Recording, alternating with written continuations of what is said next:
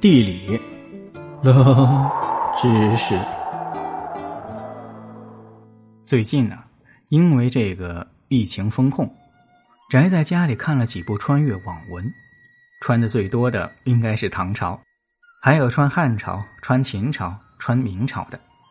在书中无外乎都是主角带着现代知识迎娶公主、辅佐君王，或是最终造反成功、称霸全球的套路。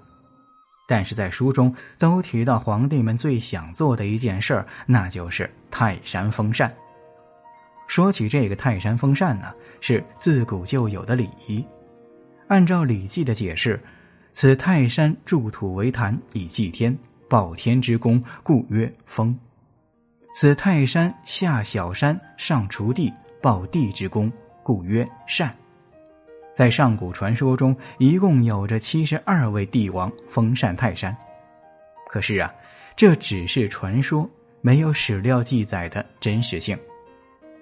对于泰山封禅，意思在离天最近的地方接受着上天加持，代表自己受命于天；而最高的地方就是五岳中的泰山，所以封禅又叫做泰山封禅，那是最高的成就。也是最高的荣誉。在中国五千年的历史上，一共有皇帝四百九十五位。四百九十五位皇帝，其中七十三人是因为生了一个好儿子被追封为皇帝。在这四百多位皇上中，却只有六位皇帝获得了最高成就，而这份最高成就奖就叫做泰山封禅。因为大部分的皇帝啊，都觉得自己功绩不够。所以自认没有资格封禅泰山。秦始皇一统六国，功绩无人可比。如果不是始皇帝，后世或许连皇帝这个职位都没有。所以，第一位封禅的皇帝是秦始皇。汉武帝刘彻重新定义汉族，他在位期间定国策，改舍为公，驱逐匈奴，给中原人注入自信。这个功劳谁敢说不够？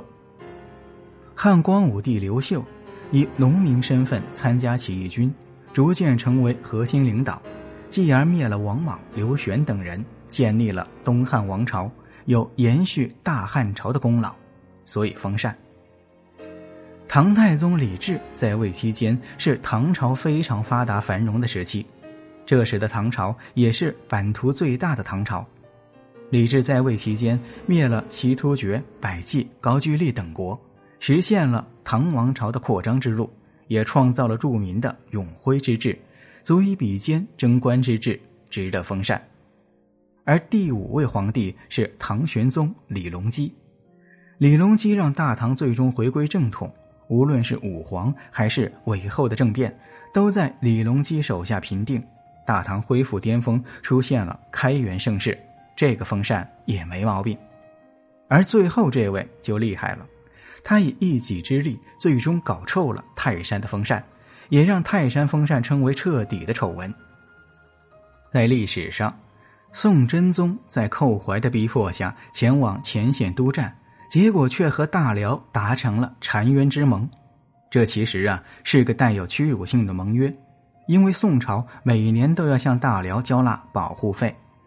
为了掩盖丢人的局面，大臣王钦若便建议宋真宗封禅泰山，以证明自己的功劳。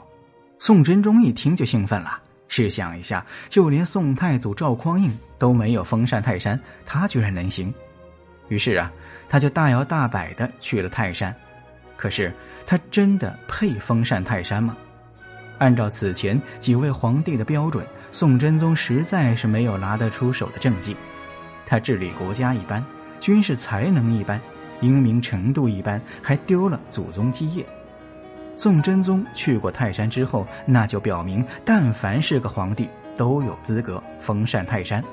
最后啊，直接打消了后面皇帝们封禅的愿望，因为觉得实在是太掉价。